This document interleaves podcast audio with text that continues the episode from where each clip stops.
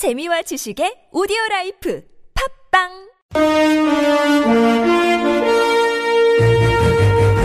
여러분의 합리적 판단을 돕기 위해 오늘의 뉴스를 골랐습니다. 백병규의 뉴스 체크.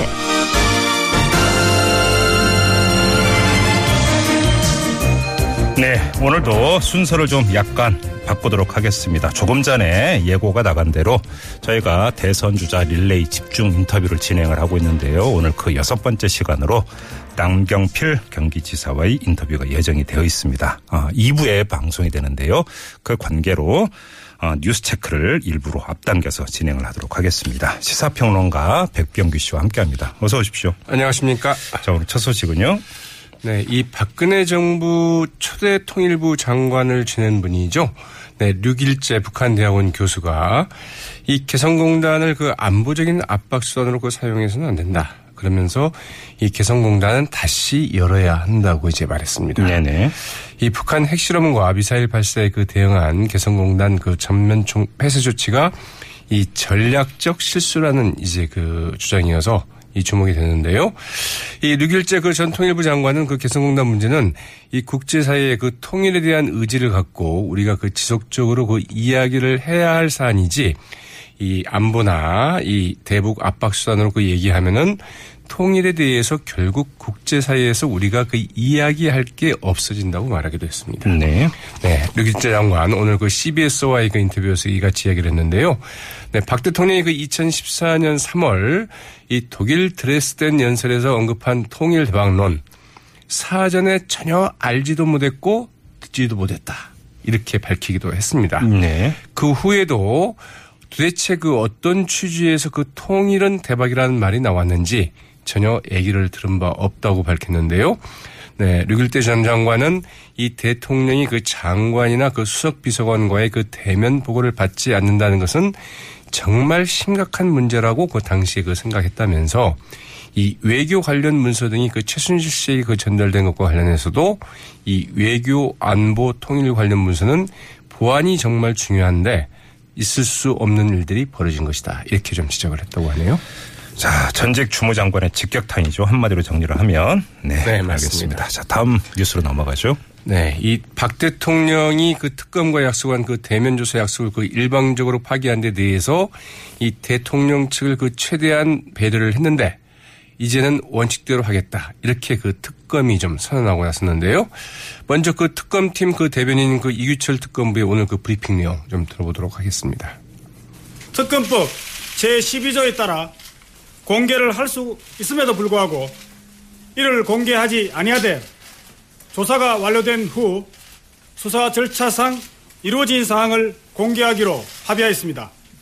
특검은 합의된 내용을 언론에 사전에 공개하거나 외부로 유출한 사실이 없고 이를 공개할 이유도 없습니다. 네. 네. 이 박 대통령 측이 그 특검보 4명 가운데 한 명이 그 대면 조사 일정을 그 SBS에 그 유출을 했다. 이렇게 주장하지 않았습니까? 네. 여기에 대해서 그런 일이 없다고 이제 그 전면 부인을 한 것이고요. 이규철 특검보는 또 이번처럼 이 조사 일정이나 그 장소 선정 등과 관련해서 그 논란이 되는 부분은 가급적 없도록 조율하겠다. 이렇게 밝혔습니다. 아, 이제 말하자면은 어, 이 청와대 측에 대해서 좀 그동안 좀 배려를 했는데 그런 배려 없이 그 원칙대로 하겠다 이런 입장을 밝힌 것으로 이렇게 풀이가 되고 있는데요. 이 청와대 측은 그 조사 일정을 다음 주 이후에나 그 잡을 수 있다는 입장을 좀 개진하고 있는 것으로 이렇게 알려지고 있는데요. 이 특검은 이와 관련해서도 그 현재 그 박 대통령 측과는 아무런 연락을 그 취하지 않고 있다면서 이 박 대통령의 그 대면 조사 여부가 특검 수사기간 연장 여부를 결정하는 하나의 요소가 될 수 있을 것이라고 이제 말하기도 했습니다. 네. 이 조사 기간을 연장해서라도 박 대통령 대면 조사는 꼭 하겠다. 이제 이런 입장을 피력한 것으로 이렇게 좀 풀이가 되고 있죠. 이러면 이제 공이 다시 황교안 총리한테 넘어가는 거고요. 맞습니다. 네. 자, 다음 소식은요. 자, 참 이것도 좀 미스터리한데요.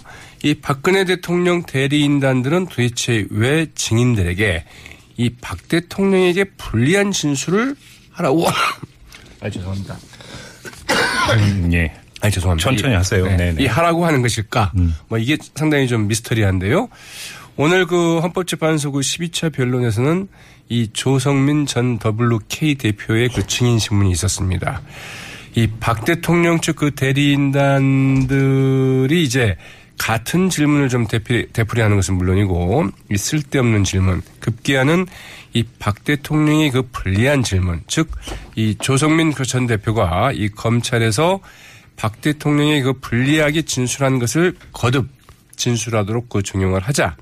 이 탄핵 심판 주심인 강일원 재판관 이 참다 못해서 왜 자꾸 대통령에게 불리한 내용을 물어보느냐. 대리인이 피청구인의 그 이익에 반대되는 신문을 자꾸 하는데 핵심만 물어보라. 이렇게 좀 면박을 주었다고 하네요.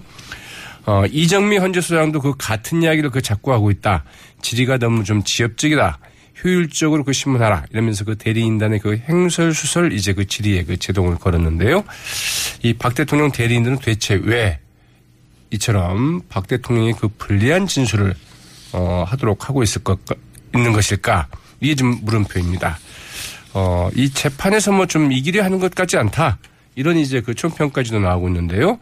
다만 시간을 좀 끌려 하는 것 아니냐.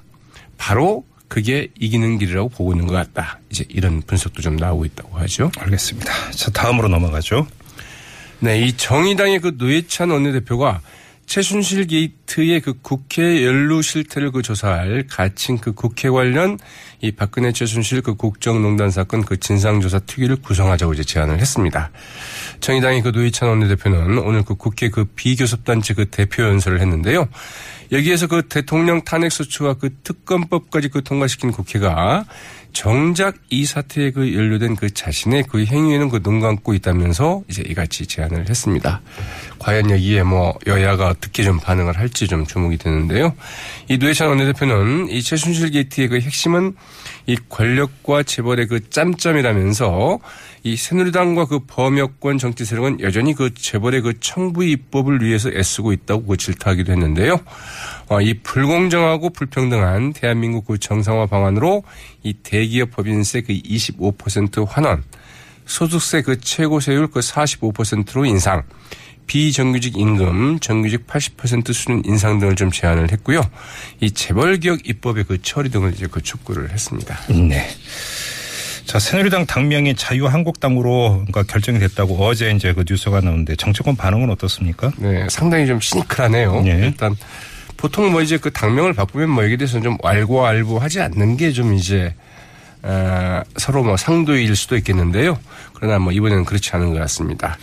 이 장진영 국민의당 대변인은 이 당명을 바꿔야 하는 그 지경으로 만든 주범인 박근혜 당원에 대한 그 징계조차 못하면서 이 개명 세탁으로 위기를 모면할 수 있다는 발상이 그저 놀라울 뿐이다. 이런 논평을 좀 내놓았고요. 예.